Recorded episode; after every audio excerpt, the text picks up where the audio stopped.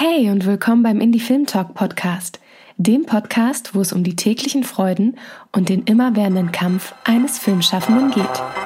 Viel Spaß!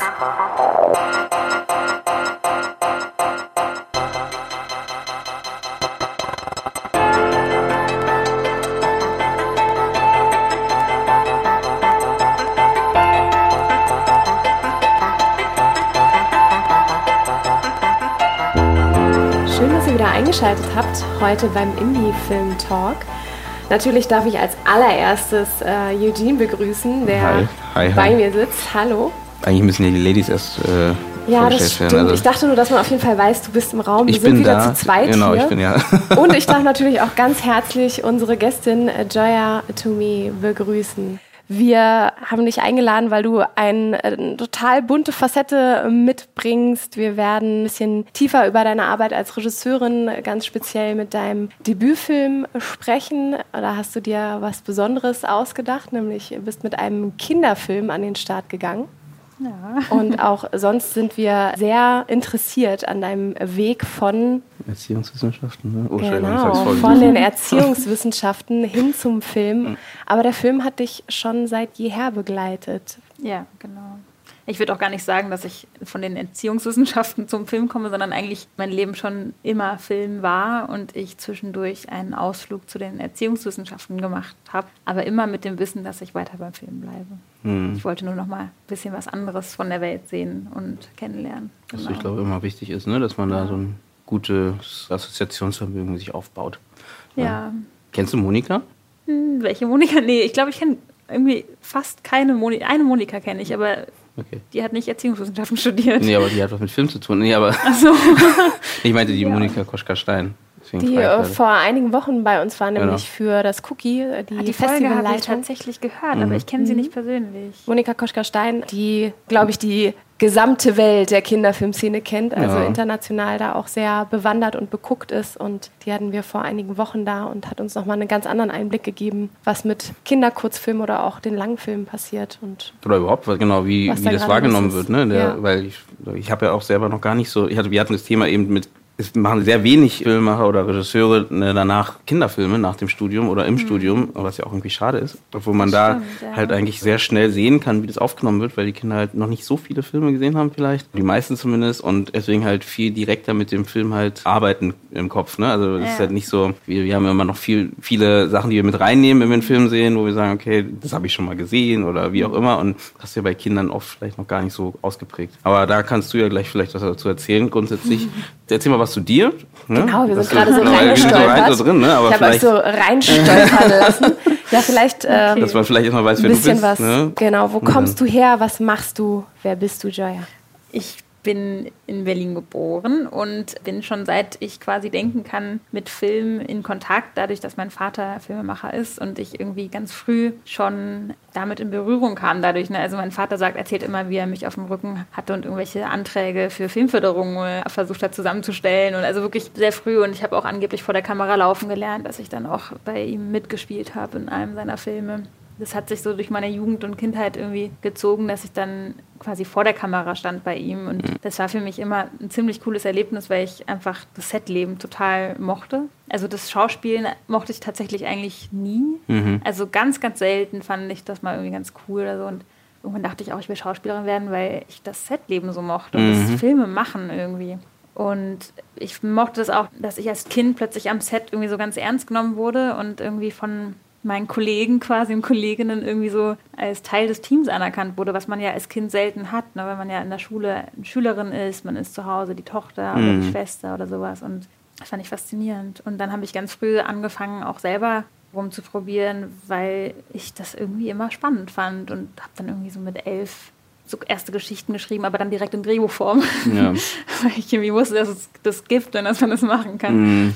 Ich habe dann bei dem einen Film, habe ich dann, weiß ich noch, es war eine ganz tolle Erinnerung, habe ich mit dem Tonassistenten damals so ein kleines Making-of angefangen zu drehen. Der hatte so eine kleine Kamera dabei und das hat mich total fasziniert damals schon. Und dann habe ich halt es weitergemacht und dann so kleine, weiß nicht, viel auch so Musikvideos, weil das war so das Medium, was ich irgendwie, es war halt kurz und ich konnte irgendeinen Song, Song irgendwie darunter packen und so ein bisschen rumprobieren mit Bildern und einfach irgendwie haben viele Freunde von mir, wollten am Anfang irgendwie mitmachen und dann hatten sie irgendwie dann, als es dann so ernst wurde, dann doch keine Lust mehr und dann war ich dann so alleine und musste mich selber filmen und so. Mhm. Und dann habe ich dann irgendwann den äh, Mut gehabt, quasi zu sagen, ich mache jetzt mal einen richtigen Film mit Drehbuch, mit anderen Schauspielern und so. Und da war ich dann 18, genau, habe das noch und habe dann so Schauspielstudenten, die habe ich gefragt. Und ja, dann haben wir halt irgendwie so einen ersten kleinen Kurzfilm gedreht und da habe ich das Buch geschrieben und Regie geführt und Produktion gemacht. Und auch generell einfach mit Freunden und Freundinnen von mir, die mir netterweise geholfen haben. Mhm. Man lernt sehr früh, dass man immer viele Freunde fragen muss, finde ich. Aber hattest du nicht durch die Arbeit am Set oder so Leute, die vielleicht einfach dort schon dich kannten und dann, da wo du dann einfach gefragt hast, hey, kannst du mir helfen irgendwie für den Dreh oder ja, war das, das kam dann später. Also Okay. das war tatsächlich so, dass ich bei dem ersten Kurzfilm, da habe ich mich das nicht getraut. Irgendwie, Okay. da dachte ich auch, okay, also ich muss ja erstmal so ein bisschen auch üben. Und Mhm. irgendwie war, war mir das dann zu krass, dann direkt diese Profis dann anzufragen, die ich über meinen Vater kannte. Weil Ich habe dann tatsächlich auch später so, äh, einmal habe ich ähm, noch so Set-Assistenz gemacht, als ich 16 war. Und deswegen, ich kann schon so ein paar Leute, mit denen ich auch dann noch lange befreundet war und so. Und das war auch toll irgendwie, weil ich da so jung war und dann waren das so Leute Mitte 20 und ich habe viel von denen gelernt irgendwie. Naja, und das habe ich mich also nicht getraut und habe erstmal mit meinen Freunden das durchgezogen. Habe selber auch Kamera gemacht beim ersten und beim zweiten Kurzfilm. Mhm. Und beim zweiten Kurzfilm, der erste lief auch auf einem kleinen Festival und beim, beim zweiten war das so, das war ein Dokumentarfilm, Dokumentarkurzfilm und über eine Freundin von mir, die war ein Jahr jünger als ich. Und das war total, also es war echt ein sehr schöner Prozess irgendwie, weil ich da so ganz frei war und natürlich, weil da war ich ja wirklich ganz alleine, also nur ich und die Kamera und sie. Mhm. Und das ist natürlich eine Freiheit, die ist toll, aber natürlich auch anstrengend, weil man halt alles selber machen muss und so. Und die Qualität leidet schon darunter. Ich habe mir das jetzt letztes Mal wieder angeschaut. Ist jetzt auch schon neun Jahre her und äh, Guckst ja. du die alten Filme von dir an? Eigentlich nicht, aber wenn es so eine Gelegenheit gibt. Ja, also wenn es so Macht eine das? Gelegenheit Ah, Also ich manchmal ist es ja auch nicht verkehrt, sich so mit seiner Vergangenheit zu beschäftigen. Also gerade um wahrscheinlich zu sehen, wie bin ich gewachsen in der Zeit oder was ist in der Zeit alles passiert, weil man denkt immer, man tritt so auf der Stelle und irgendwie geht es nicht so richtig voran oder man wird sich größere Sprünge wünschen. Aber ich glaube, in dem Moment, wo man dann den Mut hat, mal diese alte Schublade zu öffnen und sich die Sachen anzuschauen, dann wird man einmal nostalgisch. Das ist ja irgendwie schon auch schön, die Leute und die Begegnungen, die man hatte und Genau, ich glaube, man sieht auch einfach, was man schon geschafft hat. Ja, ich finde das auch gar nicht so uninteressant. Also eigentlich macht man das ja generell, glaube ich, nicht, weil warum? Also, aber es, war, es war, waren immer Situationen, wo ich plötzlich, wo andere Leute den Film sehen wollten und ich dann dachte, okay, gut, dann schicke ich den vielleicht oder sowas. Oder also jetzt auch bei anderen Kurzfilmen von mir. Ne? Und dann, als ich das Ding geschickt habe, dann ist mir klar geworden, ich, hab, ich weiß gar nicht mehr, wie die so sind, eigentlich, diese Filme. Und dann, wenn- in dem Moment, wo ich das plötzlich, wo ich mir die Person vorstelle, die das dann schaut, denke ich, vielleicht schau mal selber noch mal rein. Und meistens bleibe ich dann da dran und will halt dann wissen, wie ich das damals gemacht habe. Jetzt habe ich das letztens gerade wieder gemacht. Da sollte ich meine Kurzfilme einer Produktionsfirma schicken, die mich, ja, die mich beauftragen wollten mit der Regie von einem Film. Und die wollten halt noch mal mehr sehen als nur meinen letzten Langfilm. Mhm. Und dann dachte ich so, was habe ich eigentlich damals gemacht? Kann ich das mir wirklich zeigen? Und dann, Klar. Ähm, ja, ja, nee, klar, ich, ja, alles, ist ja auch alles okay und so, aber trotzdem sind es halt die ersten Schritte und man würde heutzutage natürlich einiges anders machen. Und das ist ja auch okay so. Kannst du kurz erzählen, was du einmal vielleicht bei diesem allerersten Kurzfilm, was das für eine Story war und dann später bei dem Dokumentarfilm, was du Ja. da, was genau, genau, was du da dokumentiert hast? Ja, also beim allerersten Kurzfilm war das die Geschichte von, oh Gott, das, den habe ich, glaube ich, seit tausend Jahren nicht mehr gepitcht oder Wir machen erzählt. irgendwann mal alle so einen Crash-Abend. Wenn man die Gucken alten uns Sachen ganz alte Oh, ja. Erstlingswerke. Ja, also da ging es irgendwie um so ein Mädchen um die 18, die hat sich im Internet in so einen Typen verliebt und dann äh, hatten ganz tolle Telefonate und alles. Die wollten sich unbedingt treffen, natürlich. Irgendwann kam es zu diesem Treffen und wieder erwarten, saß der Typ im Rollstuhl. Und dann sah sie sich halt damit konfrontiert, dass sie diesen Typen eigentlich total mochte und immer noch mag. Aber es ist natürlich eine andere Situation, ne? Und sie wusste das vorher nicht. Und es, es erzählt quasi diesen einen Tag, den sie dann zusammen verbringen und auch dann stellt sich raus, dass sie eigentlich auch einen Freund hat und so am Ende, also dass sie auch was versteckt hat quasi. Und beide hatten so ihre Geheimnisse. Und diese Begegnung, wie sie die vielleicht auch verändert. Das war ja, das war so. ein- Und ich habe mir, ich weiß noch genau, ich habe im Drehbuch stand Schnee. Und ich war so froh. Am ersten, es waren drei Drehtage und am ersten Drehtag schneite es. No. Was für ein unfassbares Glück. ja, also ich habe wirklich auch sehr viel Glück gehabt, finde ich. Das ist sowas wie, ja, das ist schon schön. Bei allen Schwierigkeiten und so finde ich immer schön, wenn dann plötzlich so der Filmwettergott einem sowas schenkt. Stützt. Ja, und Ja, cool. das zweite wolltest du wissen, dann der Dokumentarfilm. Da ähm, war es so, dass ich eine Freundin von mir, das war auch irgendwie so ein bisschen so eine Art ich weiß nicht, ich hatte, es war auch gar nicht so geplant alles irgendwie. Ich hatte plötzlich die Idee, dass ich gerne ein Porträt von ihr machen würde mhm. irgendwie, weil ich es irgendwie interessant fand und ich wusste gar nicht so richtig, auf was ich hinaus wollte. Mhm. Und deswegen hatte ich auch vorher keine Geschichte geschrieben oder so, sondern wir haben uns einfach getroffen. Sie ist damals auch auf meine Schule gegangen. Also ich war zu dem Zeitpunkt schon nicht mehr auf der Schule. Ich habe das war, glaube ich, ein halbes Jahr, nachdem ich Abi da gemacht hat und sie war gerade im Abi-Jahrgang. Und ich habe sie dann in der Schule begleitet und überall. Und irgendwann hat sich herausgestellt, dass sie eine ziemlich schwere Essstörung hatte damals. Und das war mir gar nicht so klar, das wusste ich nicht. Und dann war dieser Film eigentlich, ging es halt wirklich so um, es ist schon auch irgendwie so eine Coming-of-Age-Geschichte im Nachhinein. Also damals hat sich das nicht so angefühlt für mich, mhm. weil ich genauso alt war irgendwie. Aber es ging schon um, einfach ums Erwachsenwerden und die, und die Schwierigkeiten, die das mit sich bringt manchmal und um ihre Entscheidung, ob sie, wie sie damit umgeht mit dieser ähm, Essstörung und wie sie mit ihren Freunden umgeht, wem sie das erzählt und wem nicht und wie sie generell versucht, dass es ihr besser geht. Mhm. Und sie hat sich dann im Film auch entschieden, das Abi aus zu verschieben und das Jahr zu wiederholen. Mhm. Und es ging so ein bisschen um diesen Prozess, irgendwie, dass sie das, diese Entscheidung getroffen hat. Aber das hat sich halt wirklich erst entwickelt während dem Dreh. Und das fand ich echt eine tolle Arbeit. Und es war natürlich auch sehr intensiv und emotional für mich, weil ich ja auch dann als Freundin, es ist natürlich auch schwer. Und dann fragt man sich auch, wo macht man die Kamera aus mhm. und wo nicht. Und ja. Aber jetzt äh, bin ich ja auch wieder kurz davor, an einem Dokumentarfilm zu arbeiten, ich arbeite schon dran, aber habe auch schon angefangen zu drehen ein bisschen als Recherche quasi. Und natürlich diese Freiheit, einfach reinzugehen in die Situation und nicht zu wissen, was einen erwartet, die habe ich halt nicht mehr. Und da denke ich manchmal zurück mit einem ganz guten, also ich weiß nicht, also sowas wird es halt nicht geben, weil es einfach zu teuer ist. Mm. Also, du meinst einfach loszuschießen? Oder ja, um einfach loszudrehen und dann zu gucken, was passiert. Mm. Also das ist schwierig mit einem normalen Budget. Mm. Ne? Das, und, manchmal, und jetzt, wir haben jetzt quasi schon in der Entwicklung ähm, die Geschichte irgendwie aufgeschrieben, wie sie vielleicht, ja, oder wie sie im besten Fall vielleicht ausgehen wird, quasi. Also mhm. Also wir mussten ja schon die Geschichte festlegen. Jetzt bei dem aktuellen Bei dem aktuellen, Projekt. genau, bei dem mhm. aktuellen Projekt. Mhm. Und, ähm, hätte ich das damals gemacht, da wäre ja gar nicht der Film entstanden, weil ich ja ganz äh, mit, also ich meine, vielleicht wäre der auch entstanden, ne? aber es ist halt eine ganz andere Art der Heran, also eine ganz andere Herangehensweise. Wie kam denn für dich der Sprung von dem eher dokumentarischen zu der fiktiven Erzählweise? Also was hat dich gereizt oder was, was ist für dich passiert, dass du dann ganz anders an den, Kurz, an den nächsten Kurzfilm rangegangen bist? Naja, der erste war ja auch fiktiv und dann Ah, okay, ne, ja. Der allererste war ja. fiktiv, also, beziehungsweise ich zähle den schon auch mit, wobei ich den irgendwie nicht mehr auf die Vita schreibe, witzigerweise. Also, ja. Und dann dokumentarisch und dann wieder fiktiv. Und irgendwie war das gar nicht so eine bewusste Entscheidung, dass ich jetzt, oder ich habe mir darüber ehrlich gesagt keine Gedanken gemacht, weil für mich war Filme machen irgendwie immer einfach, also ob das jetzt fiktiv oder dokumentarisch ist, es geht ja dann eher darum, was besser passt irgendwie. Also ich mache da jetzt nicht so die Unterscheidung irgendwie, glaube ich. Also natürlich ist es ein Unterschied, aber ich sage jetzt nicht, okay, das nächste Mal will ich einen Dokumentarfilm drehen, sondern damals war es einfach so, ich habe einfach eine Geschichte im Kopf gehabt, die ich gerne drehen wollte und es war ganz klar, die ist fiktiv irgendwie. Also bei, bei dem Film nach dem Dokumentarfilm. Es war halt eine Idee, die ich hatte. Mhm. Und so ging es dann weiter. Mhm. Das war Geschwister? Danach kam Oder? Geschwister, genau. Kurz erzählt, eine ähm, Familie, die am Frühstückstisch sitzt mit den Kindern, die an dem Tag erfahren, dass sie, dass die Eltern, dass die Eltern sich, sich trennen wollen. Genau. genau.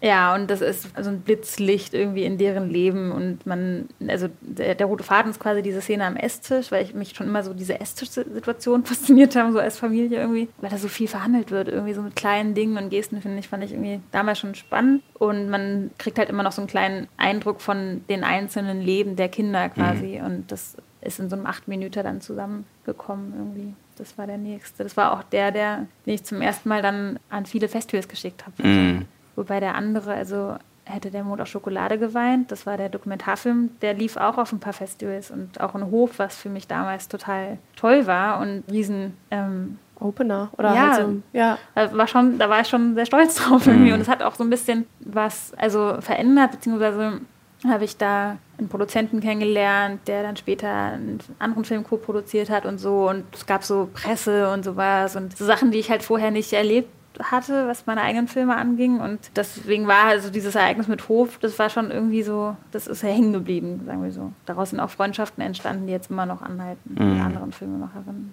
Und Geschwister hast du, naja, also du hast ja nebenbei dieses Kurzfilmprojekt realisiert und gleichzeitig fing für dich aber irgendwann das Studium Ja, stimmt. An- Wie war das eigentlich?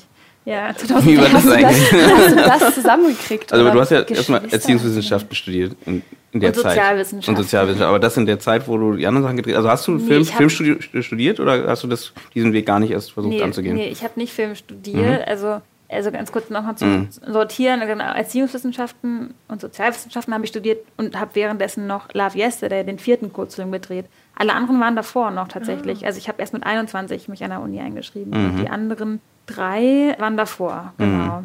Und äh, ich habe tatsächlich mich auch erst beworben an äh, DFFB und habe dann in der zweiten Runde meine Bewerbung wieder zurückgezogen, weil ich gemerkt habe, dass ich das doch nicht zu diesem Zeitpunkt machen wollte. Also nicht, weil ich nicht Film machen wollte, sondern weil ich auf das Studium zu dem Zeitpunkt keine Lust hatte, beziehungsweise habe ich, ja, dann war plötzlich so eine Entscheidung für mich im Leben. Ne? Was will ich eigentlich machen? Ich habe mein ganzes Leben lang Filme gemacht oder in der Filmwelt was damit zu tun gelebt. gehabt, ja. Hm. Und irgendwie war mir plötzlich klar, dass das tut mir irgendwie nicht gut. Ich brauche noch mal was ganz anderes. Und ich möchte auch noch mal mit Menschen enger Kontakt haben, die vielleicht außerhalb von der Filmwelt leben. Mhm. Wenigstens einmal in meinem Leben. Also irgendwie war mir das wichtig. Hm.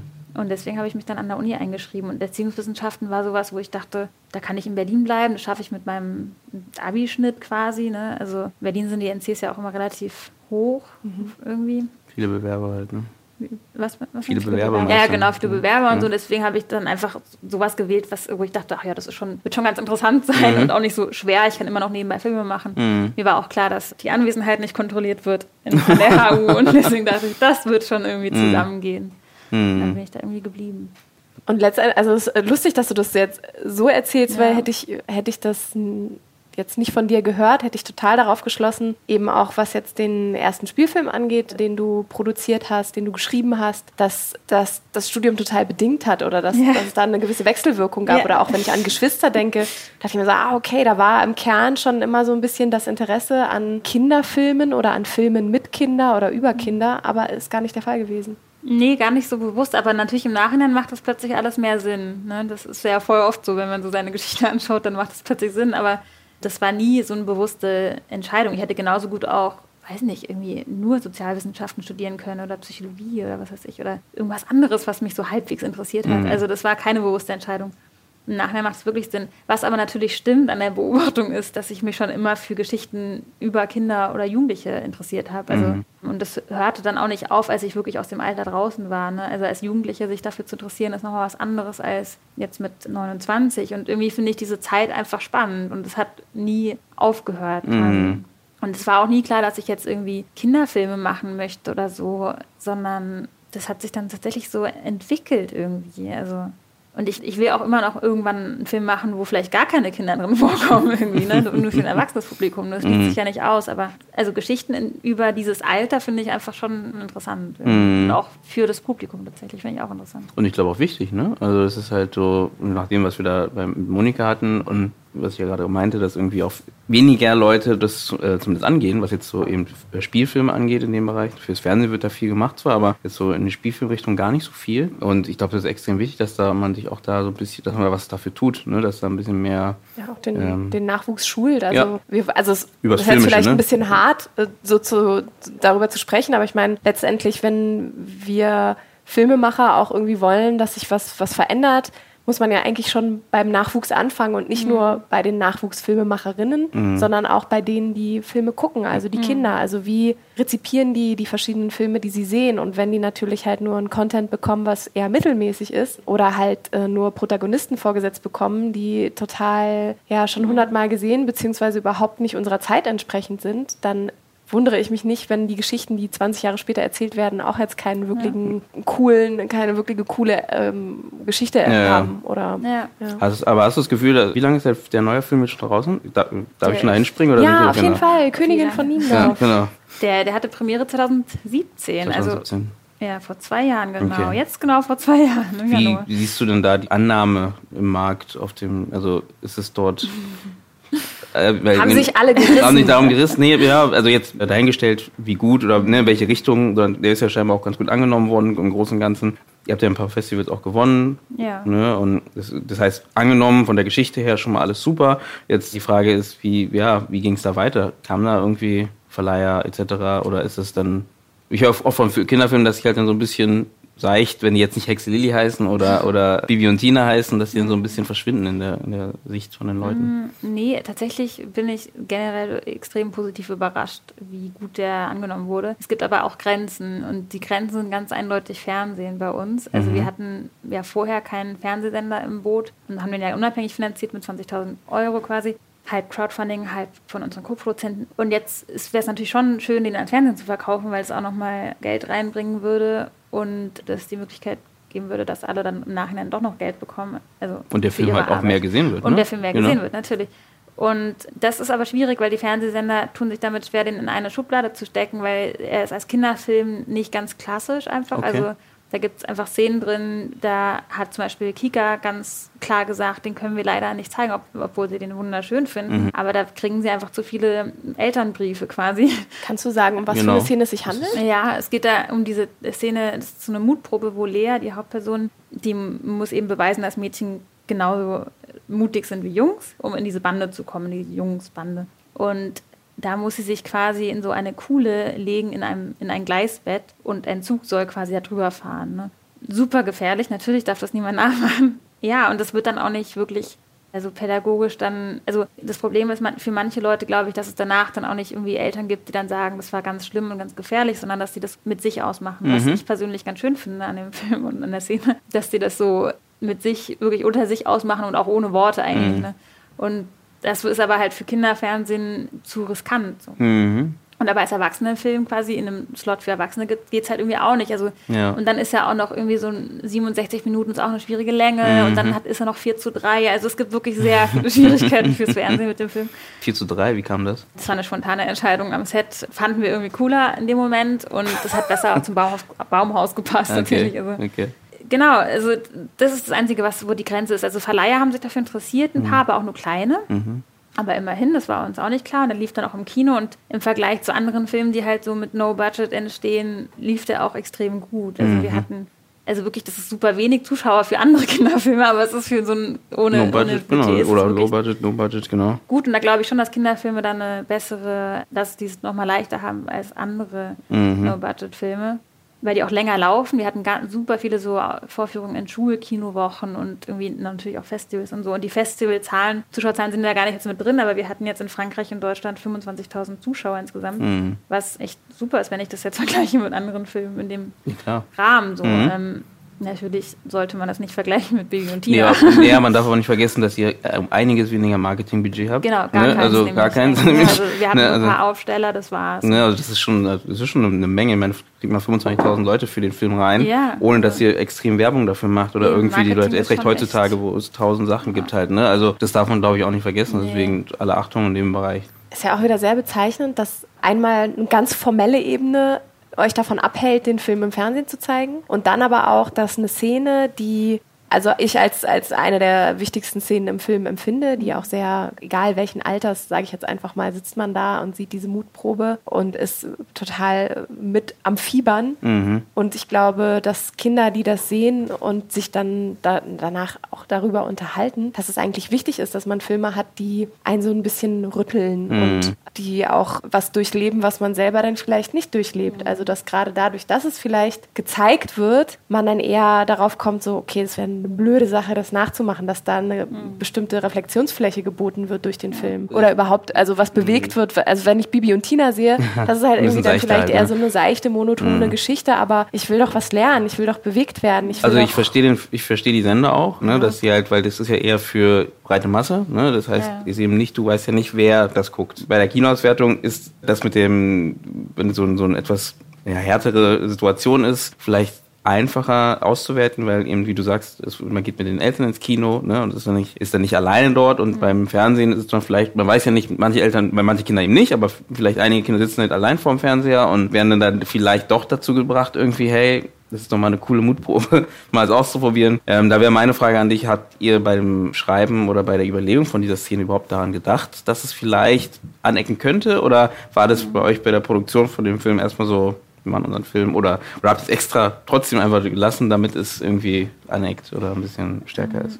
Oder war das kein Thema? Nee, interessante Frage, weil ich im Nachhinein ist es total schwer, also es ist wirklich schwer, mich zu erinnern, ob wir da. Ich weiß noch einmal, dass wir da saßen in Niendorf und haben uns die FSK-Regularien durchgelesen, mhm. tatsächlich. Und uns total gewundert, erstens, was da alles so drinsteht. Mhm. Schwachsinn teilweise, sorry. Ähm, ja. aber, äh, und da haben wir uns aber eher Gedanken gemacht über so Alkohol und sowas, ja. weil der Marc Wagenburg einfach, der trinkt halt Bier so und mhm. andere Sachen und da haben wir uns da kurz Gedanken gemacht, ob das vielleicht irgendwie dann direkt vom FSK irgendwie mhm. Probleme gibt oder so.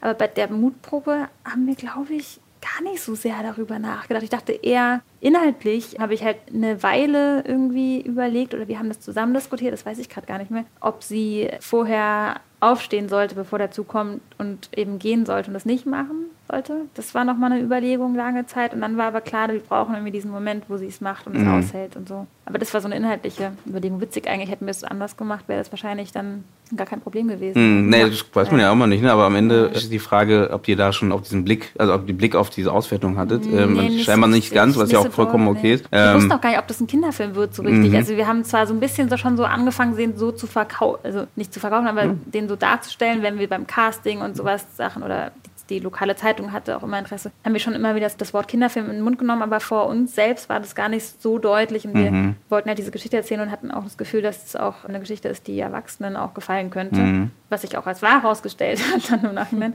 Und wir wollten uns auch ein bisschen die Freiheit bewahren, bei diesem Projekt wirklich mal noch nicht so sehr an die Zielgruppe zu denken und ähm, erstmal, man muss ja auch was lernen und man lernt dann oft, finde ich, auch nicht unbedingt dadurch, dass man jetzt zu viel, also wenn man sich zu viel Gedanken macht über die Auswertung, dann ist es vielleicht manchmal schwierig, mal irgendwie ganz frei das zu machen, was man selber gut findet. Mhm. Und den Geschmack, man muss ja auch den eigenen Geschmack irgendwie trainieren irgendwie. Mhm. Ne? Und das geht, finde ich, schon auch gut, wenn man mal ganz frei ist von diesen ganzen äußeren mhm. Dingen, die man ja auch ändern kann potenziell. Das sind ja auch alles Sachen, FSK, Regularien und so, die könnte man theoretisch ja auch mal versuchen zu ändern oder mhm. anzupassen. Mhm. Und wenn man immer nur versucht, von vornherein sich dem vorhandenen System anzupassen, dann entsteht ja auch nichts Neues. Und mhm. wenn wir schon kein Geld haben, dachten wir, nehmen wir uns wenigstens die totale Freiheit irgendwie. Ich glaube, die Mischung ist wichtig, aber ist genau ja, der ja, Punkt, genau richtig, weil ähm, am Ende ist ja immer so dieses, dieses Ding, ne, wenn du, wenn du Pech hast, am Ende hast du was Eigenes geschaffen, was Neues geschaffen, ja, alles toll, aber keiner sieht Genau, das ist auch scheiße. das, so. das kann man auch nicht immer machen, aber ich finde, die Mischung ist halt wichtig genau. und ja. es macht auch wirklich Spaß, Sachen zu machen, wo man weiß, dass das viele Leute gerne gucken. So. Aber andersrum, deswegen war meine Frage,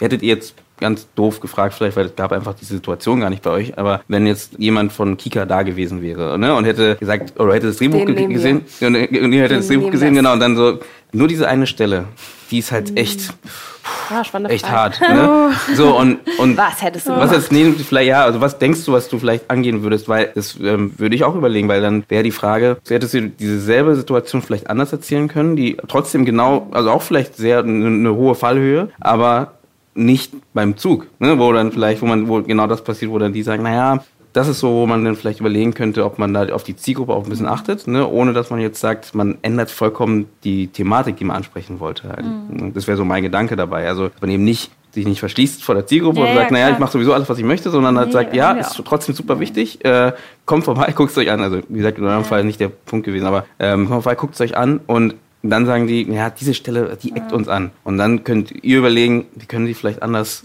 darstellen, aber trotzdem immer noch so, dass wir das ja. ausstrahlen können und die Leute mitnehmen können, um diesen Film zu sehen halt, weil wir haben ja überall trotzdem ja, unsere Sachen versteckt halt. Hättest, verstehe, hättest du das meinst. angepasst oder hättest du gesagt, nee, das wollte ich so drin haben? Erstmal, ich, also die, die Kinder hatten mit der Szene ja keine Probleme. Mhm. Es war ja, die fanden es, die waren ja super, super gespannt. Also die, war, die Kinderpublikum ist immer total gespannt mhm. und ist immer wirklich ganz gebannt irgendwie so und versucht. Also das ist kein Problem für die Kinder. Das Problem ist ja, dass die Erwachsenen denken, dass es das ein Problem, ein Problem ist für die, Kinder. Kinder. Deswegen, wir haben schon immer bei dem Film natürlich auch also ich weiß, ich glaube schon, dass wir auch uns vorgestellt haben, wie Kinder das so sehen werden mhm. und bestimmte Sachen haben wir schon auch versucht, so zum, also wir hätten jetzt nicht irgendwie eine, zum Beispiel weiß nicht, eine große Sexszene oder sowas reingebracht, weil wir dann wussten, so, nee, das ist halt, Kinder haben wirklich äh, keinen Spaß, sowas zu sehen. Also mhm. sowas hätten wir zum Beispiel nicht gemacht. Aber bei dieser Mutprobe dachten wir schon, dass es für Kinder total spannend mhm. ist und auch irgendwie, ja, weiß nicht. Das, deswegen ähm, und wenn jetzt der Kicker da gewesen wäre, also wirklich spannende Frage,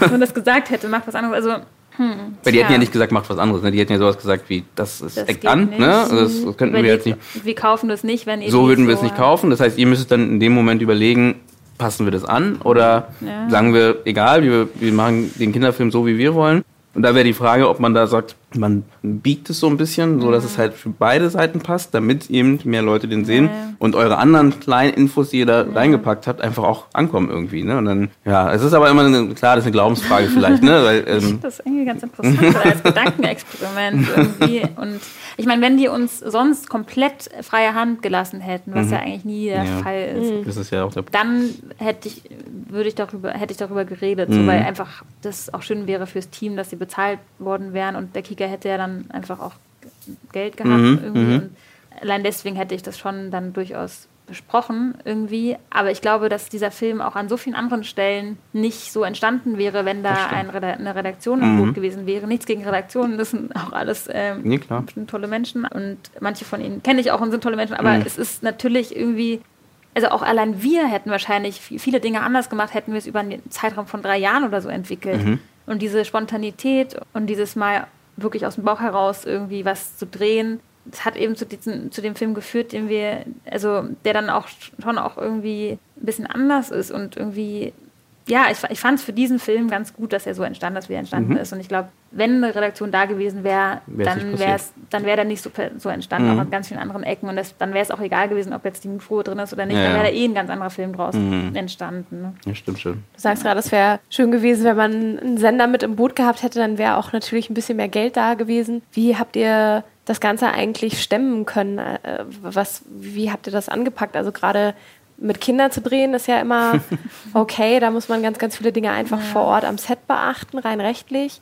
Ähm, dann auch generell, wie, wie kann man mit denen die Szene inszenieren, wie geht man daran und dann aber natürlich auch, wie kriegt man das Team zusammen und, und kann das alles auch finanziell irgendwie stemmen. Wie, wie bist du da rangegangen? Ähm, da helfen total die, die ganzen, also das Netzwerk, was ich mir so durch jahrelanges am Set arbeiten aufgebaut habe in Berlin. Also dadurch habe ich natürlich viele Leute kennengelernt. Irgendwie, ich habe ja viel auch umsonst gearbeitet bei anderen Leuten als Praktikantin ganz am Anfang oder in verschiedenen Positionen am Set und dadurch äh, auch viele Leute kennengelernt. Und ähm, ja, also die, es ist halt eine große Herausforderung, einfach Leute zu finden, die halt Lust haben, den Sommer über äh, für ohne Geld zu arbeiten. Also ihr habt in ja Sommerferien gedreht dann. In? Sommerferien haben wir gedreht, damit Mhm. die Kinder nicht schulfrei bekommen Mhm. mussten. Und viele Leute, die dabei waren, waren auch noch Studenten und. Studentinnen Mhm. und haben dann irgendwie auch Semesterferien gehabt und sowas. Und Mhm. ähm, es, es hat sich zum Glück alles so äh, gefügt, dass die Leute irgendwie selber auch immer irgendwas raus. Also es ist ja immer wichtig, dass jeder, der da mitmacht, irgendwas für sich da rauszieht. Irgendwie. Mhm. Sei es halt der erste Credit als in dieser Position, bei einem Mhm. Langfilm oder keine Ahnung, was Mhm. Erfahrung oder sowas. Ne? Und ähm, aber es war tatsächlich gar nicht so einfach, die richtigen Leute zu finden. Wobei, es war meistens einfach, aber es gab so ein paar Stellen, wo es schwierig war. Zum Beispiel Kameraassistenz war nicht immer leicht, weil da muss halt jemand sein, der das kann. Und ähm, das ist nicht immer so einfach, jemanden der, Ja. zu finden, der einfach da nichts für verlangt. Ne? Ja, meine Erfahrung sind immer so alles so technische Berufe, ne? also oder oder alles was so Make-up angeht etc. Alles ein bisschen schwieriger so Ja. für eben, weil es vergessen auch viele Regisseure, Künstler, wie auch immer, ähm, dass man halt ne, man, man brennt ja für seinen Stoff, ne, hoffentlich. Und ist da voll voll dabei, aber der, der halt irgendwie als Tonassistent ans Set kommt, der ähm, arbeitet halt eben von dann bis dann und geht danach wieder nach Hause und hat jetzt nicht so viel, außer vielleicht, dass er den Namen von dem Spielfilm hat, dass er den halt zeigen kann, aber hat jetzt nicht so eine tiefe, so tiefe Verbindung, vielleicht persönlich, vielleicht am Ende, aber grundsätzlich nicht unbedingt. Und das darf man, glaube ich, auch als Kreativer nicht vergessen, eben um zum Ja, Beispiel ja, Zeiten voll. einzuhalten, um eben zu sagen, ja, klar möchte er nach Hause, um äh, dann, wann wir abgesprochen haben. Und klar, du als Regisseurin denkst dir vielleicht, na, diesen Shot möchte ich gern unbedingt noch drin haben, würde gern noch mal eine halbe Stunde, eine Stunde länger machen, aber der möchte halt einfach nach Hause oder die. Und da und auch das Kriegen von solchen Leuten ist manchmal ein bisschen schwieriger, wenn man halt vielleicht noch nicht die Kontakte zu denen hatte oder irgendwie, wie du sagst, mal mit denen zusammengearbeitet hat oder so und dann sagt man, na gut, dann vielleicht, du machst immer gute Sachen, dann komme ich einfach mal dazu oder sowas. Kann ich mir schwer vorstellen, ja. Ja, nicht so einfach. Ich, aber bei einigen Sachen hatte ich auch Glück. Also zum Beispiel Mhm. auch der Tonmeister ist ja auch mal eine ganz schwierige Position für ohne Geld, finde ich. Aber da hatte ich totales Glück, weil ähm, das ist der, ähm, das war der ähm, Bruder von meiner besten Freundin und der hat halt ähm, Tonmeister studiert, aber auch nicht speziell für Film, sondern auch für andere Mhm. Dinge und war halt gerade mitten im Studium, hatte Semesterferien und brauchte eh noch so ein Praktikum quasi. Ah. Und das ist natürlich super dankbar und der ist auch ein ganz lieber Kerl und ich kannte den schon ein bisschen durch meine Freundin eben. Und der hatte hat es dann zusammen mit seinem ähm, Kumpel gemacht, der mhm. auch da studiert hat. Und es war für die beiden dann auch eine interessante Erfahrung, quasi das mal jetzt mal Film zu machen. Und ähm, auch durchaus anstrengend. Und ich glaube, die haben jetzt auch entschieden, dass sie nicht Filmton machen wollen. Ja. Ich bin nicht ganz sicher, aber genau, aber bei uns, ja, das waren halt so Glücksfälle, ne, irgendwie. Und ich meine, meine Regieassistentin ist eine Schulfreundin von mir gewesen, mhm. die hat das zum ersten Mal gemacht, die wollte irgendwie auch Erfahrung sammeln beim Film.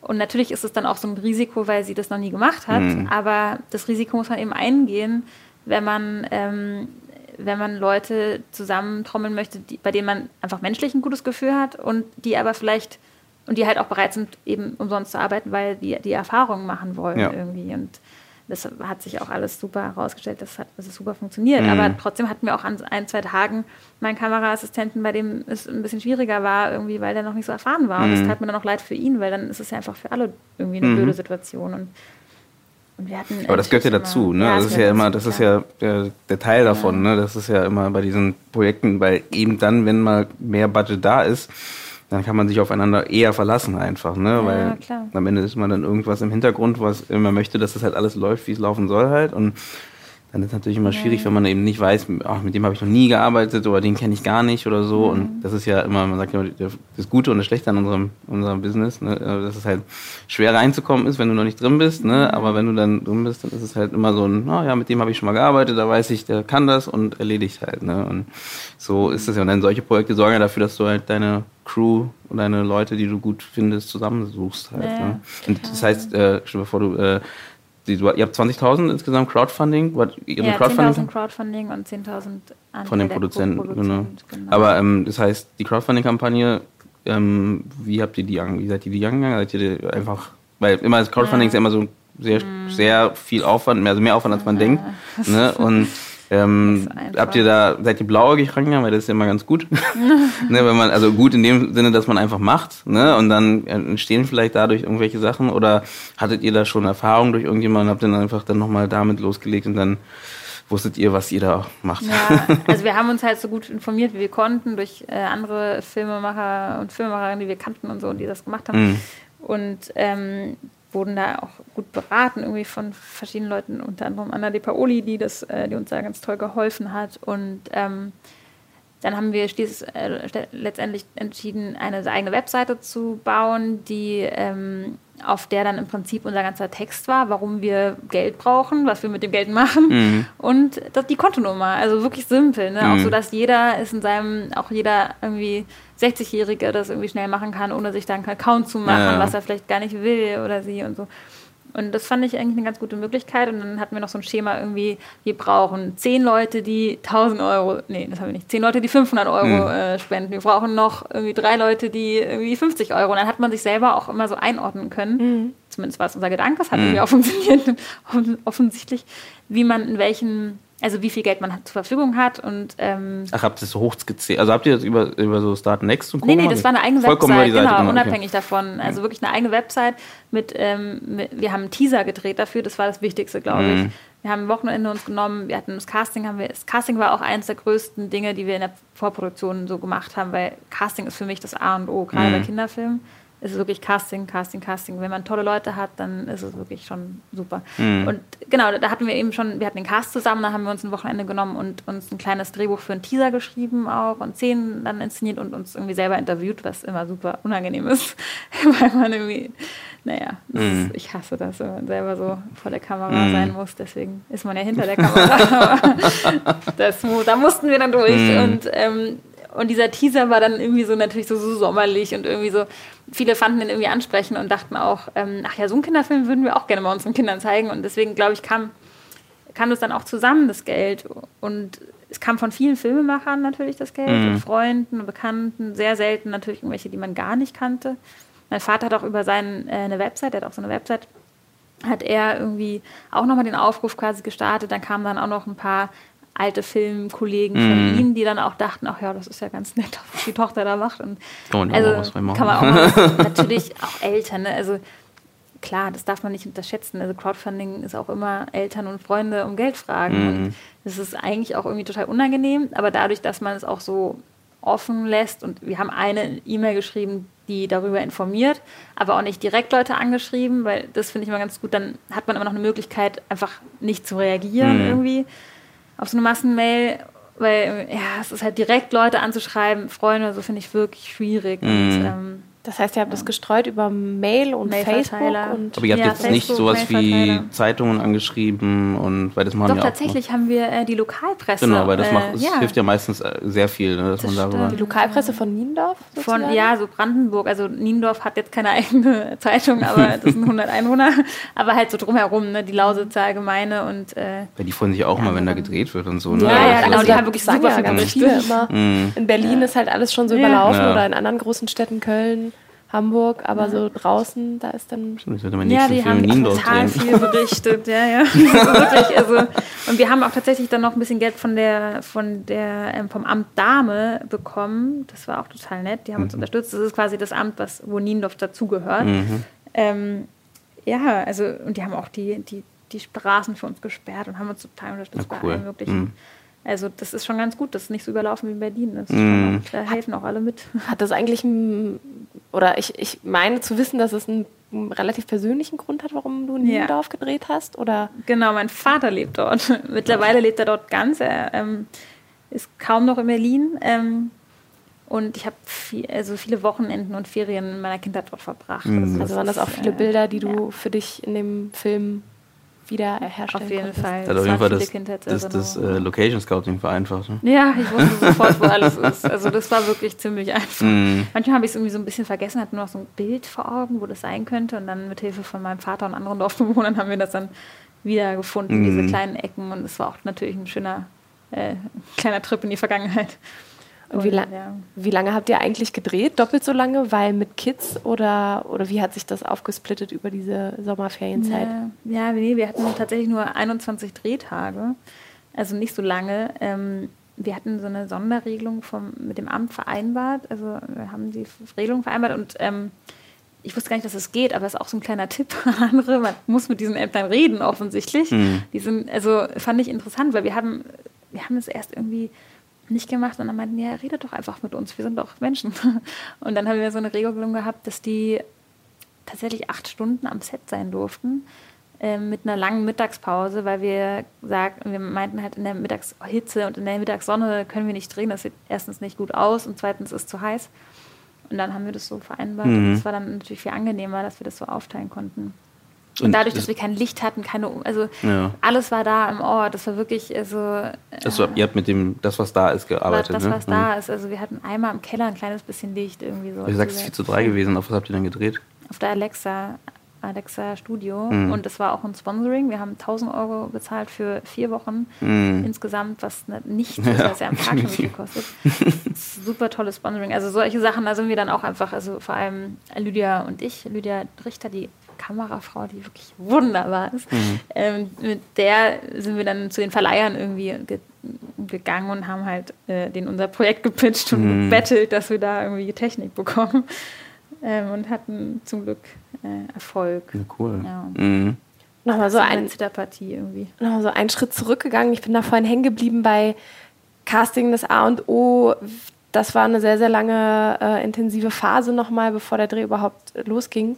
Wie habt ihr denn Lisa gefunden? Also wie, wie kann ich mir diesen Prozess vorstellen von entweder Casting Scouts mit an, heißen die Casting Scouts? Quatsch, ich war jetzt gerade bei Location Scout. Streetcaster. Streetcaster. Echt, habt ihr Streetcasting gemacht? Nee, oder wie nee, nee, nee, nee, nee, aber so aber, heißt ja. dieses, dieses Wort quasi. Also der, der Beruf ist Streetcasting, wenn man Leute findet, die nicht äh, in Agenturen sind und so. Was bei Kindern das- ja meistens der Fall genau, ist, was bei Kindern auch der Fall ist. Aber äh, nee, das war, also wir haben das alles selber gemacht, das Casting, und man könnte sagen, wir waren als Streetcasterinnen unterwegs. Aber, äh, nee, also bei, es, war, es gibt eine besondere Situation bei dem Film, und zwar haben wir diesen Film für Lisa geschrieben. Also Lisa war zuerst da so. und dann die Geschichte. Ah.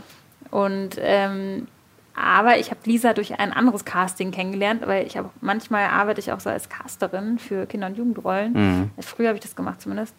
Jetzt letztes Jahr auch noch mal kurz für eine andere Serie irgendwie. Einfach weil ich die Serie so toll fand. Ähm, und weil mir dieser Prozess auch Spaß macht. Aber ich habe damals eben gearbeitet für einen Film und äh, sollte eben ein Mädchen in dem Alter suchen. Und dann hat mir ein ähm, jemand aus diesem Autorenteam von diesem Film hat mir einfach diesen Tipp gegeben, dass wir uns doch mal Lisa anschauen sollten. Und äh, sie, er kannte die aus dem Tacheles. Kennt ihr das noch? Das ist dieses alte Künstlerhaus in Mitte. Nee, ich auch nicht. Was jetzt aber schon lange zu ist. Das wurde geschlossen. Ähm, aber es war so ein tolles Künstlerhaus. Da gab es auch ein Kino drin, so ein mhm. kleines und eine Bar und äh, Café und keine Ahnung. Also ganz, ganz viel. Und äh, ja.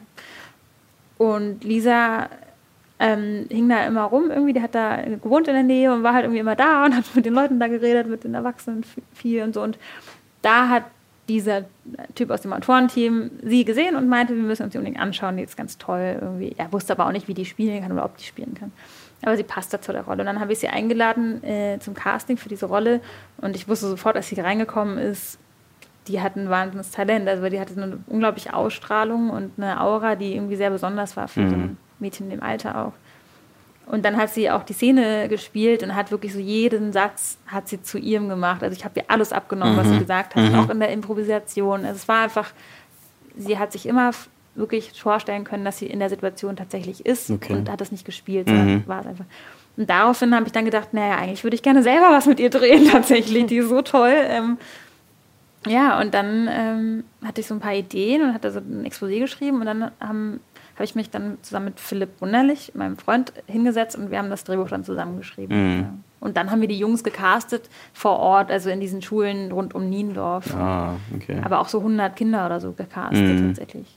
Ja, wenn ich mich recht erinnere, der Schreibprozess war gar nicht so weit entfernt vom Dreh. Nee. Oder? Also es ist ja, manchmal hat man ja dann irgendwie über ein Jahr lang Drehbuchphase, ne? das ging nee, bei euch dann relativ fix. Nee, im, im Januar hatte ich so ein bisschen die Idee, im Februar bei der Berlinale habe ich Lisa gefragt, ob sie Lust hätte, sowas zu machen im Sommer. Und die hatte Lust. Und dann haben wir ähm, tatsächlich irgendwie so ein paar Wochen geschrieben. Und auch, also ein paar Monate dann irgendwann, aber wir haben ja nicht nur geschrieben, wir mussten ja auch vorproduzieren. Und der Castingprozess ging, floss dann auch in die Drehbucharbeit ein, also wir haben dann die Jungs gefunden und dann die Rollen nochmal genauer geschrieben und angepasst. Und irgendwie war nicht klar, sind es vier oder fünf Jungs mhm. oder so. Und dann, das haben wir dann so in den Prozess mit reingenommen und auch wie Lisa so, also wir haben es ja auch auf Lisa hingeschrieben und irgendwie, genau, das war alles so ein, so ein Prozess, Vorproduktion, Drehbuch schreiben. Das war nicht vorher Drehbuch, dann Vorproduktion, mm. sondern.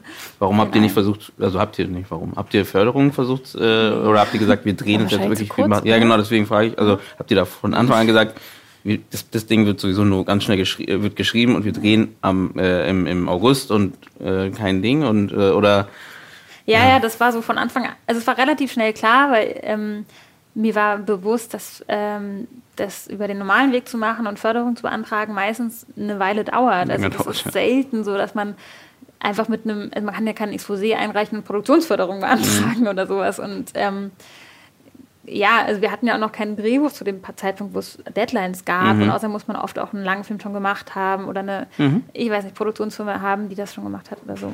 Und äh, deswegen haben wir uns relativ schnell dazu entschieden, das nicht zu tun, weil wir wussten, wir müssen dieses Jahr drehen, sonst ist Lisa zu alt. Und der Film mhm. wurde für sie geschrieben und ein Kind in dem Alter entwickelt sich wirklich wahnsinnig schnell und wächst dann raus aus der Rolle. Ja. Deswegen war es dann klar, irgendwann habe ich dann auch so zu Philipp gesagt, irgendwie, wir müssen uns jetzt entscheiden, entweder wir drehen es oder nicht. Und wenn wir es drehen, dann ziehen wir es halt auch durch. Mhm. Egal, ob wir, wenn wir kein Geld bekommen, dann notfalls mit meiner kleinen 7D mhm. irgendwie zu fünf. Mhm. Und das war dann von dem Zeitpunkt an klar, wir drehen das im Sommer. Und ähm, dann haben wir alles daraufhin quasi mhm. versucht zusammenzukriegen. Und natürlich denkt man immer, wie das platzt, ne, an so vielen Stellen. Also wirklich, also manchmal denke ich, habe mir so oft gedacht, warum mache ich das? Warum tue ich mir das an? Mhm. Was war der krasseste Moment, wo du, wo du entweder dachtest, okay, ich, äh, wir müssen es zusammenpacken oder warum oh mache ich das? das? Hast du noch? Ja, es gab einen Moment auf jeden Fall. Es gab so ein paar Stellen, wo ich äh, ein bisschen ähm, mich äh, gefragt habe, warum wir das so gemacht haben und nicht irgendwie anders oder so. Aber eigentlich war es auch wirklich, um das ein bisschen zu relativieren, viel Spaß. Ne? Wir haben auch wirklich ja. krass viel gelacht. Mhm. Aber es sind ja immer so diese Höhen und Tiefen. Ne? Ja. Aber dieser eine Moment, den ich nie vergessen werde, war irgendwie zweitletzter Drehtag. Wir hatten es fast im Kasten. Und zwar auch klar, wir können nicht verlängern. Wir haben nicht das Geld zu verlängern. Mhm. Das geht einfach nicht. Die Kamera musste abgegeben werden. Zack.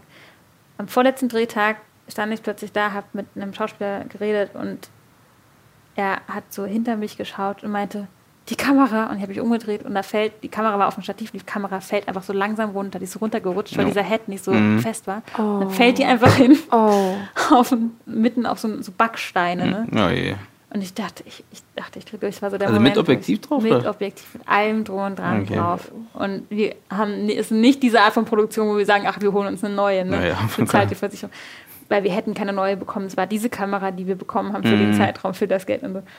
Ich war so, ich war so fertig. Ich dachte, das ist es jetzt. Weil ohne diese Szene, das war dieses, es war wirklich wichtig, die, für diesen Film noch diese zwei Drehtage, sonst hätten wir die Geschichte nicht erzählen können, Mhm. meiner Meinung nach. Und ich war wirklich völlig fertig. Ich habe auch so ein bisschen geflucht tatsächlich und so. Das kenne ich auch von mir gar nicht. Ich bin wirklich die Ruhe in Person. Sagen auch immer Leute von mir am Set, aber in dem Moment war es wirklich das Fass Mhm. ist übergelaufen. Und dann? Ja. ja, und dann hatten wir extrem Glück im Unglück. Wir haben natürlich alles angeschaut. Lydia hat sich die Kamera ge- angeschaut, getestet und ist natürlich super ruhig geblieben, wofür ich sie auch immer bewundere irgendwie. Und es war tatsächlich so, dass nur der aufgeschraubte Monitor einen Schaden genommen hatte, Mhm. aber damit konnte man leben, dass man den nicht mehr hat. Dann hat sie halt da durchgeschaut. Ja, ja, klar. Durch Suche halt. Mhm. Und das war das Einzige, was wirklich kaputt war. Das Objektiv, alle Filter, alles war noch ganz. Es war wirklich so ein Glück. Also, und wir Oh konnten je. einfach weiterdrehen. Ne? Und das hat uns dann die Versicherung, wir hatten zum Glück eine Versicherung abgeschlossen. Also den Schaden hat die Versicherung bezahlt. Mhm. Mit ein bisschen Eigenbeteiligung, aber es war okay. Es war wirklich, also ja, aber trotzdem war das so ein Schockmoment natürlich. Ne? Oder auch wenn irgendwie, dann ist ein, so ein, äh, einer aus der Bande, hat sich das irgendwie beim Spielen das, das Knie aufgeschürft und musste dann irgendwie auch ins Krankenhaus, weil es irgendwie Oh. doll wehgetan hat. Und, Mhm. so. Dann natürlich auch doof für sowas. Ne? Und Habt ihr da eine extra Versicherung abgeschlossen für solche ja, wir Fälle? hatten solche Versicherungen. Ja? Ja. Ich weiß gar nicht, ich glaube, das haben die ja dann aber über die ganz normale Krankenversicherung geregelt. Okay. Irgendwie. Aber Ja. wir hatten auch eine Versicherung. Ich meine, für die Kinder irgendwie Ja, ja. sowas, ne? Nicht eine extra Versicherung, aber es Aber war es klar, über dass Kinder mitdrehen Mhm. und das war alles mitversichert. Mhm. Okay. Und auch diese ganzen Drehgenehmigungen hatten wir auch. Mhm. Na, das ist nicht schlecht. Also, Und dann ja. seid ihr wieder aus dieser Brandenburg-Blase raus, rein in den Schnittraum Ja, und dann relativ schnell eigentlich schon bei Max Max Preis, genau. Ja, das ging auch schnell, auch wieder ein halbes Jahr. Ne? Irgendwie, also das, der gesamte Prozess hat ein Jahr gedauert, von der ersten Idee bis zur Max Ophüls Aufführung. Auch nicht so, auch nicht so lange. ja, dann haben wir es ganz schnell fertiggestellt und dann hatten wir Premiere und es war total schön. Da und danach ist es so weitergegangen. Und also auch gerade Max Ophüls äh, war so ein Punkt, wo sich nochmal für mich auch viel verändert hat. Irgendwie habe ich schon gemerkt, dass da wirklich extrem viel so Aufmerksamkeit auf diesen Spielfilmwettbewerb liegt. liegt. Und wir haben uns auch, ich fand es auch total schön, dass wir als Kinderfilm irgendwie in dem Spielfilmwettbewerb ganz normal liefen. Das Mhm. war für mich so eine schöne Art der Anerkennung, auch dass es als Film äh, gewertschätzt wird und nicht nur als, also was heißt nicht, ne, als Kinderfilm, ja. weil es ist für mich eben ich finde generell finde ich, dass Kinderfilme in, der, in erster Linie einfach gute Filme sein sollten und nicht, also und so, natürlich sollten die für Kinder sein, aber es, es geht ja darum, ist es ein guter Film oder nicht und irgendwie, das hat mich so gefreut und es gab Mhm. so ein paar Festivals, die jetzt nicht für Kinder waren, wo der lief, das fand ich immer schön und dann ganz, ganz viele Kinderfilmfestivals, die ich auch total genossen habe, Mhm. weil ich einfach auch das Genre liebe. Und Die- deswegen war alles da so bei Box Ja. Die, die Resonanz, die ja auch so voll kam oder an was ich mich noch erinnern kann, war ja ganz oft, wenn Erwachsene das gesehen haben, sie haben sich so gefühlt, als würden sie nochmal so in ihre Kindheit zurückversetzt werden. Äh, man kann diesen Sommer so wirklich spüren, der da übertragen wird in dem Film. Und ähm, ich weiß jetzt nicht, ob es auch dem 4 zu 3 Format geschuldet fragen, ist, aber ja, man hat schon so ein stimmt. Stück weit das Gefühl, man, man äh, darf sich nochmal so der Kindheitszeit bedienen oder der Kindheitserinnerung. Also es ist ja dann eigentlich auch eine gute Auswahl. Also deswegen, das war meine Frage vorher, ob ihr das bewusst diese 4 zu 3 gewählt habt, weil theoretisch ist ja genau das, was du sagst, ne? dass man dann da die, vielleicht für die Älteren auch so ein bisschen diese Verbindung hat dazu, dass man halt wieder, ähm, Mhm. wieder zurückkommt, ne? wieder in diese alte Zeit und klar, wenn es Ja. natürlich, das ist ja dieses, was ich immer schön finde, auch noch, dass man halt eben mit dieser Kadrierung und mit der, mit dem Seitenverhältnis auch sehr viel spielen kann und sehr viel Emotionen halt in dem Zuschauer ähm, ähm, auslösen kann. Nur das, nur weil halt einfach mehr Schwarz oder weniger Schwarz da ist, theoretisch gesehen. Ja, es hat tatsächlich viele Emotionen ausgelöst, irgendwie auch gerade bei wirklich bei den älteren Zuschauern. Mhm. Und aber daran haben wir jetzt nicht so gedacht, sondern es war ja auch bei uns hat das ja Emotionen ausgelöst, Mhm. als wir diese Entscheidung getroffen haben. Und, Habt ihr ähm, nachträglich oder beim Dreh getroffen? Dreh. Beim Dreh, genau. Aber Weil sonst wäre es schon Drehtag. schwer gewesen wahrscheinlich dann. Ja, ja, nee. Aber mitten im ersten Drehtag, wir haben da schon ein bisschen was gedreht im Mhm. Scope. Mhm. Und dann haben wir es entschieden. Wieso Beim habt ihr es entschieden? Als wir das Baumhaus gedreht haben und klar wurde, in Zimmerscope passt das einfach nicht rauf. Es wirkt einfach nicht. Ah. Und dann, ja, und es waren noch so ein paar andere Entscheidungen, aber das ist immer die Geschichte, die ich erzähle. Mhm. liebsten. ja, und dann im Endeffekt war es eine Bauchentscheidung. Wir waren einfach, wir mussten es entscheiden und irgendwie hat, hat uns das mehr inspiriert, gute Bilder zu machen und dachten wir, okay, wenn es uns hilft, irgendwie ähm, interessantere Bilder zu machen oder coole Bilder zu machen, dann nehmen wir das einfach, wenn mhm. es uns mehr Spaß macht, weil das dürfen wir eh nie wieder machen mhm. mit 4 zu 3. Deswegen, wenn ich jetzt Warum? und dann, ja, nee, das sagt jeder Fernsehsender, glaube ich. Also es gibt schon es immer gibt noch ein paar, ja, die das machen, aber es ist, glaube ich, immer ein kleiner Kampf. Mhm.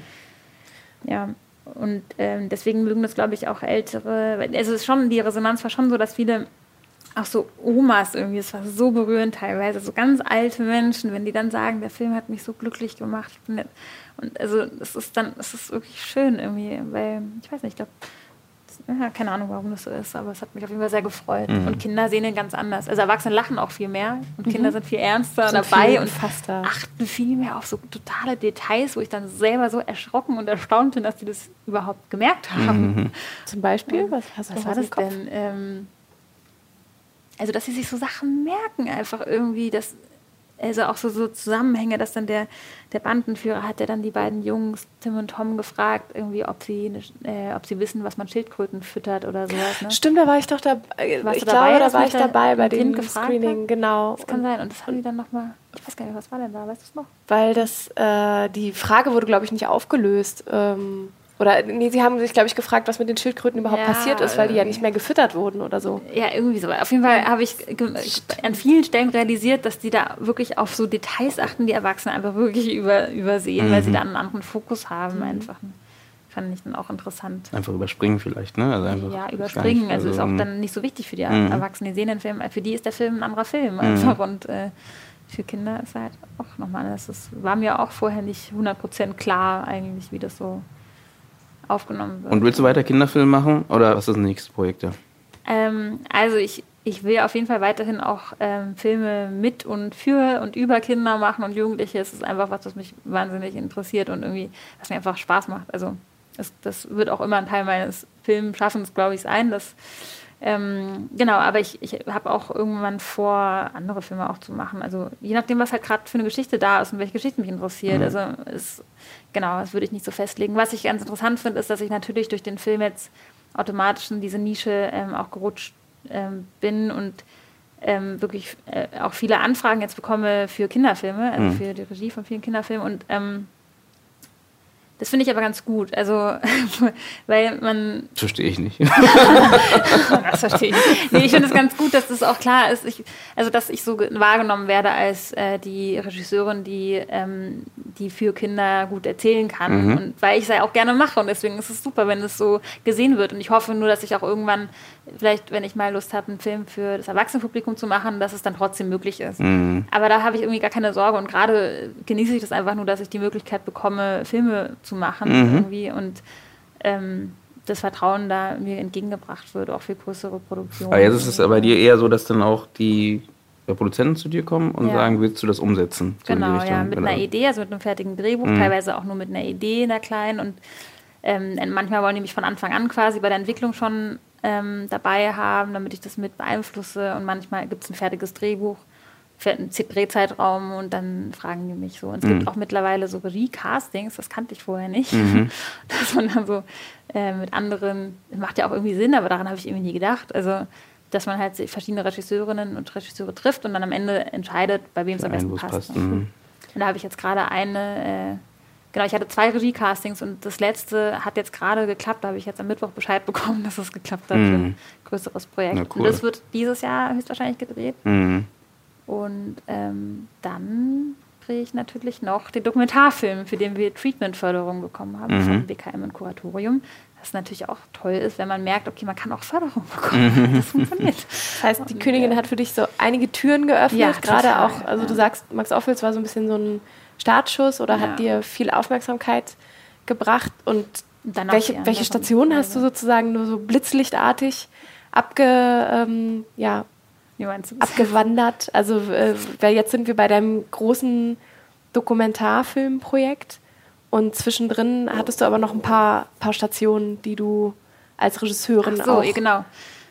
absolviert hast oder Projekte, die du mitgenommen hast. Genau, nach also nach, Königin. nach der Königin habe ich als Regisseurin quasi noch habe ich zwei Folgen von einer Webserie gemacht. Die war auch nicht für Kinder übrigens, ist mir gerade eingefallen. Das war Stimmt. ja zum Beispiel auch ähm, für Welche? eine junge, äh, Just Push Aruba, fürs ZDF mhm. äh, und vor allem aber auch für YouTube. Also für Funk war das, ne? Genau. Nee, nicht für Funk, nee? einfach ein kleines Fernsehspiel tatsächlich. Ja? Ja. Ähm, Kannte ich sogar, glaube ich. Aber okay, ja. Genau, mhm. und mhm. die, äh, da habe ich zwei Folgen mhm. gedreht. Und, aber da gab es auch schon die Bücher, da war ich dann als Regisseurin dabei nur.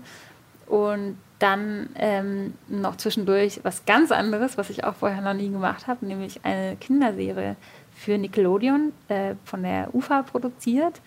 Ähm, mit einem ganz anderen Drehstil. Und es war wirklich eine sehr interessante Erfahrung. Mhm. Also, weil es wirklich so komplett anders ist als das, was, also vor allem anders ist Königin von Niendorf. Mhm. Wir haben 17 Minuten pro Tag, pro Tag drehen ja, müssen. Also oh. ein ganzes Tempo, was man einfach das ist echt irre. Ne? Mhm. Aber mit Jugendlichen, also es war jetzt nicht so hart, dass es denn so kleine Kinder sind, sondern schon auch Jugendliche, die auch schon was leisten können an dem Tag quasi.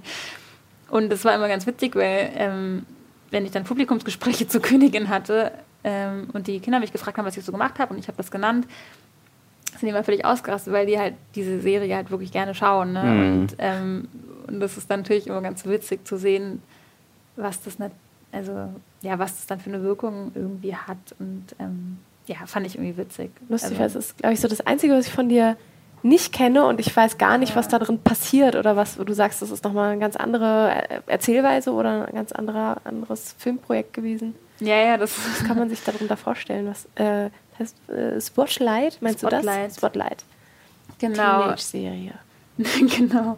Das, ähm, ich habe darüber auch noch nicht so viel geredet. Das war jetzt gerade auch letzten Sommer und ähm, ähm, ja, es ist eine Serie für, glaube, Nickelodeon, für, für Kinder, so, so 10 bis 12, schauen das wirklich so alle. Da sind auch viele so ähm, Jugendliche drin, die die Kids aus anderen Kontexten kennen, also so ein paar Influencer und mhm. Sänger und so. Und ja, das ist, ist auch ein riesen Social Media Ding. Also die haben auch irgendwie ganz viele Follower, die diese Serie auf Instagram und sowas. Und das ist so ein ähm, so ein ganzes Konzept dahinter. Und da geht es um so Jugendliche, die an der Schule sind, wo man so singen und schauspielen und tanzen und sowas lernen kann. Es wird halt viel getanzt, viel mhm. gesungen und so bunt und ganz anders als die Königin, aber äh, super beliebt bei den Kids auf jeden mhm. Fall. Ist und, Deutsch oder Englisch jetzt? Deutsch. Deutsch. Mhm.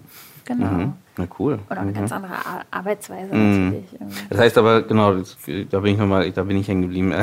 Äh, das heißt, du bist, du hast, äh, nachdem eben der Film rausgekommen ist, dann äh, Max Ophüls Festival und dann kamen dadurch die Kontakte halt für weitere Projekte hauptsächlich. Ja, aber dann auch eigentlich tatsächlich für, also so für Kindersachen, also die anderen Festivals waren jetzt auch nicht irrelevant. Also ja, genau, nee, nee, klar. Aber, so. Nee, nee, das will ich jetzt gar nicht so sagen. Ich, ich meinte damit eigentlich nur, da ging es los, genau, meintest ja, du, genau, ja. und dann kamen die anderen Festivals und äh, Dadurch, und dass dann, der Film irgendwie im Umlauf war, dann war der auch vornominiert für den Deutschen Filmpreis und so und irgendwie mhm dadurch haben nochmal viele Leute den mitbekommen und ja, so. Also ja, irgendwie ja. haben den Leute dann irgendwann auf dem Schirm mhm. gehabt und dadurch haben dann andere Produzenten mich äh, oder Produktionsfirmen, Produzentinnen genau, auch angefragt. Genau, aber das heißt, da merkt man wieder, wie wichtig es ist. Deswegen frage ich nochmal, äh, wie wichtig es ist halt für Filmemacher heute, immer noch heutzutage, wo YouTube und Co. Äh, ne, ganz groß ist und manche, es gibt ja ganz viele zum Beispiel, die über YouTube mehrere hunderttausend äh, Views haben, aber trotzdem das Problem haben, dass sie halt in Deutschland irgendwie nicht angesprochen werden. Ja. Ne?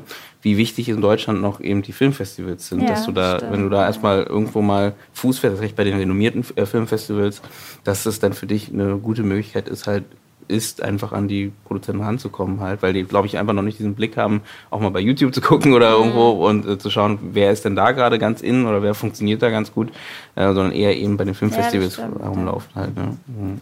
Das, das ist der Punkt. Das habe ich auch gemerkt. Mhm. Ja. Und hat das äh, Serienprojekt Spotlight, wo du sagst, da sind auch teilweise Influencer dabei gewesen, ein Stück weit die Dokumentation, an der du jetzt dran bist, äh, was zu tun. Also du ja. drehst die gar nicht hier in Deutschland, du bist äh, tatsächlich im Ausland genau. unterwegs und spezialisierst dich ein Stück weit auf YouTuber. Ja, genau. Also wir ähm, drehen in den USA und ähm, ich muss ganz kurz noch was anderes sagen, weil das habe ich vergessen. Also während vor Spotlight habe ich auch als Autorin quasi viel äh, gearbeitet, beziehungsweise ich habe einfach an meinem nächsten eigenen Spielfilm quasi geschrieben. Das war auch ein großer Teil von mhm. der Zeit nach Königin von Niendorf, den ich mit ähm, Hanna Geißendörfer zusammen mache. Das, ähm, genau, nicht, dass das. Äh, ah, das heißt, das läuft jetzt auch noch. Das läuft auch noch parallel, genau. Okay. Also ich muss gerade sehr viel jonglieren, was ähm, ja nicht immer so einfach ist. Und es ist immer schwierig, so wem, welchem Projekt gebe ich jetzt am meisten Zeit und so. Und jetzt mhm. gerade kam halt dieses neue Projekt, wo ich gerade erst die Zusage bekommen habe. Mhm. Das nimmt letztendlich auch viel Zeit in Anspruch.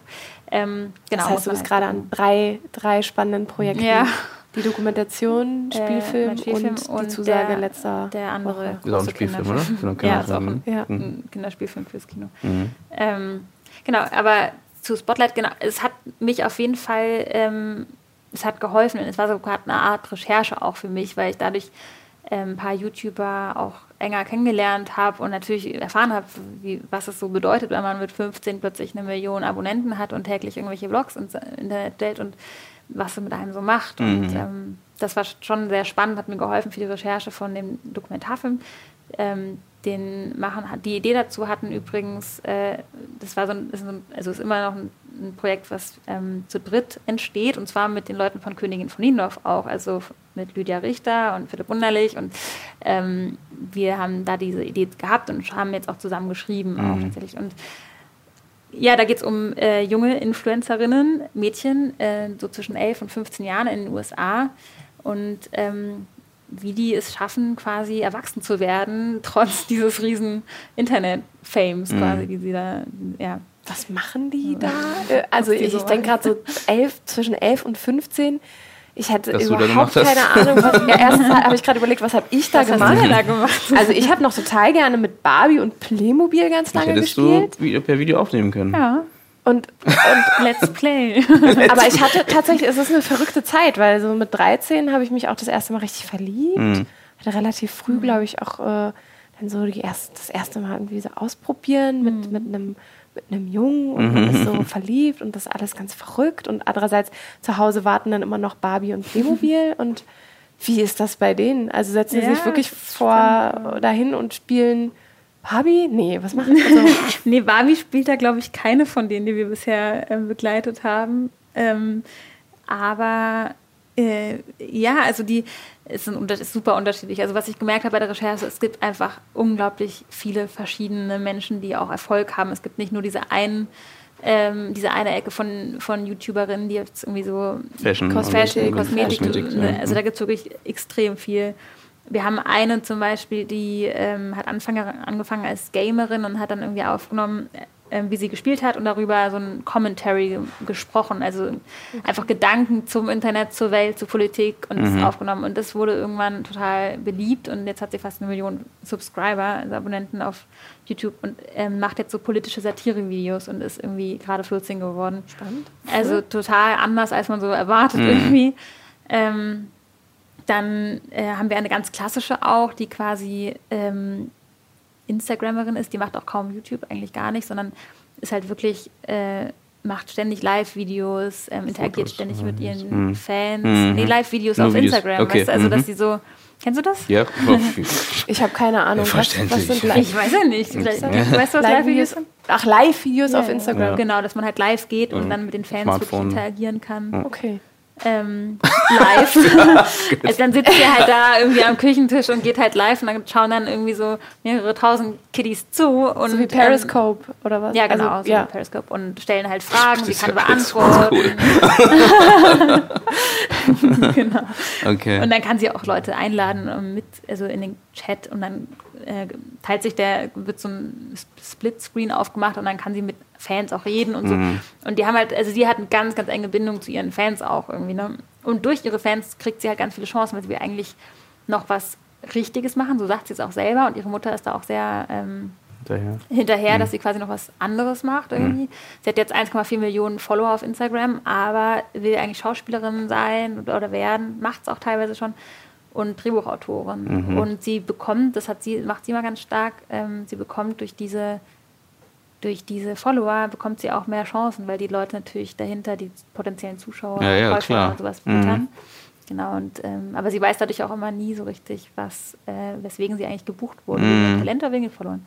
Ich weiß gar nicht, ob ich so viel Inhaltliches schon erzählen darf Ja. irgendwie oder ob mich meine beiden Kollegen Du hast dir noch nicht gesagt, du hast noch nicht gesagt, was für, äh, wann der Film rauskommt und was für ein Film. Und was Ja, wir auch dafür einen Film machen, weil das, ich habe jetzt nur gerade ein bisschen von den Protagonisten Genau. erzählt. Aber Jetzt sind wir, haben wir total schon den Cliffhanger auf Genau. jeden Fall, dass dein neues Projekt voll in, in die Zeit reinpasst, beziehungsweise dass es, äh, ich habe auch das Gefühl, hier in Deutschland ähm, die ganze YouTube-Schiene oder auch generell, wenn es so um Social Media geht, immer noch so ein bisschen ein ungeliebtes Kind ist. Also wieso habt ihr es nicht mit, Entschuldigung, genau da mhm. wollte ich fragen, wieso nicht Deutschland und wieso Amerika? Weil die ja Frage auch haben uns auch sehr riesige äh, YouTuber ja, mit sieben Millionen äh, Abonnenten. Ja, doch, ja, doch sieben Millionen gibt es auch schon, glaube ich. Na, weil wir, weil ähm, wir wollten uns erstens nur auf, auf junge, ähm, also auf junge Mädchen äh, spezialisieren, die halt wirklich gerade dabei sind, von Kind zu einer jungen Frau zu werden. Also diesen Übergang äh, während so viele Leute zuschauen, fand ich irgendwie als Moment so irre, weil mhm.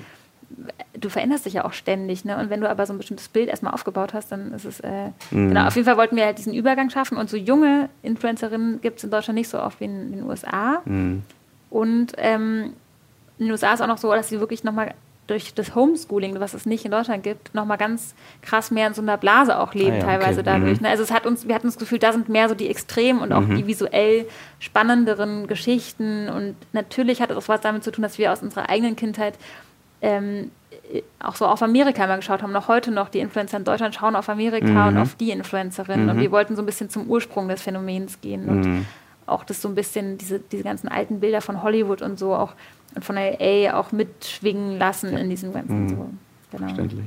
So, das heißt, für euch geht es jetzt demnächst drüber über den großen Teich. Ja, wenn, wir, wenn alles klappt, ne? Das ist noch nicht finanziert, der Film. Also das klappt. Das, äh, das hoffen wir natürlich jetzt, dass das alles klappt. Und dann dürfen wir in die USA fahren.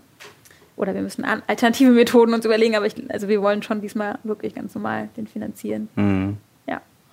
Wir drücken euch die Daumen. Dankeschön. Und auf jeden Fall musst du äh, wieder zu uns kommen, wenn du mit dem Film soweit bist und mehr erzählen darfst oder vielleicht auch schon eine kleine Reise mit dem Film hinter dich gebracht hast. Äh, wir gucken gespannt, was du so treibst und äh, bedanke mich sehr fürs Gespräch. Ja, danke, dass ich hier sein durfte. Danke dir, Eugene. Es ist immer eine Freude. Ach, das gebe ich zurück. und äh, ihr dann zwei Radio oder, drücken wir uns die Komplimente in die Hand. äh, an euch da draußen, ich äh, hoffe, ihr habt ein äh, paar neue Impulse mitgenommen, auch gerade was, äh, wenn es um Kinderfilme geht. Ähm, wir hatten das Thema auch schon mal gerade bei Monika, als sie da war. Mehr Mut auch ähm, zu erzählen, aus der Perspektive eines Kindes oder über äh, ein, ein Kind. Es lohnt sich, gerade die jungen Zuschauer brauchen nee. etwas, um, um, ja, um später selber vielleicht coole Filme zu machen oder auch einfach neue Geschichten kennenzulernen. Ja. Äh, Susanne Heinrich, äh, jetzt aktuelle Max-Office-Preisträgerin, mhm. sagt, es ist schön, äh, lasst uns neue Bilder finden und äh, ich glaube, das fängt mit den Kleinsten an, uns zuschauen. In diesem Sinne, liked uns, hört unseren Podcast und wir freuen uns, wenn ihr nächstes Mal wieder einschaltet. Ciao. Ciao. Tschüss.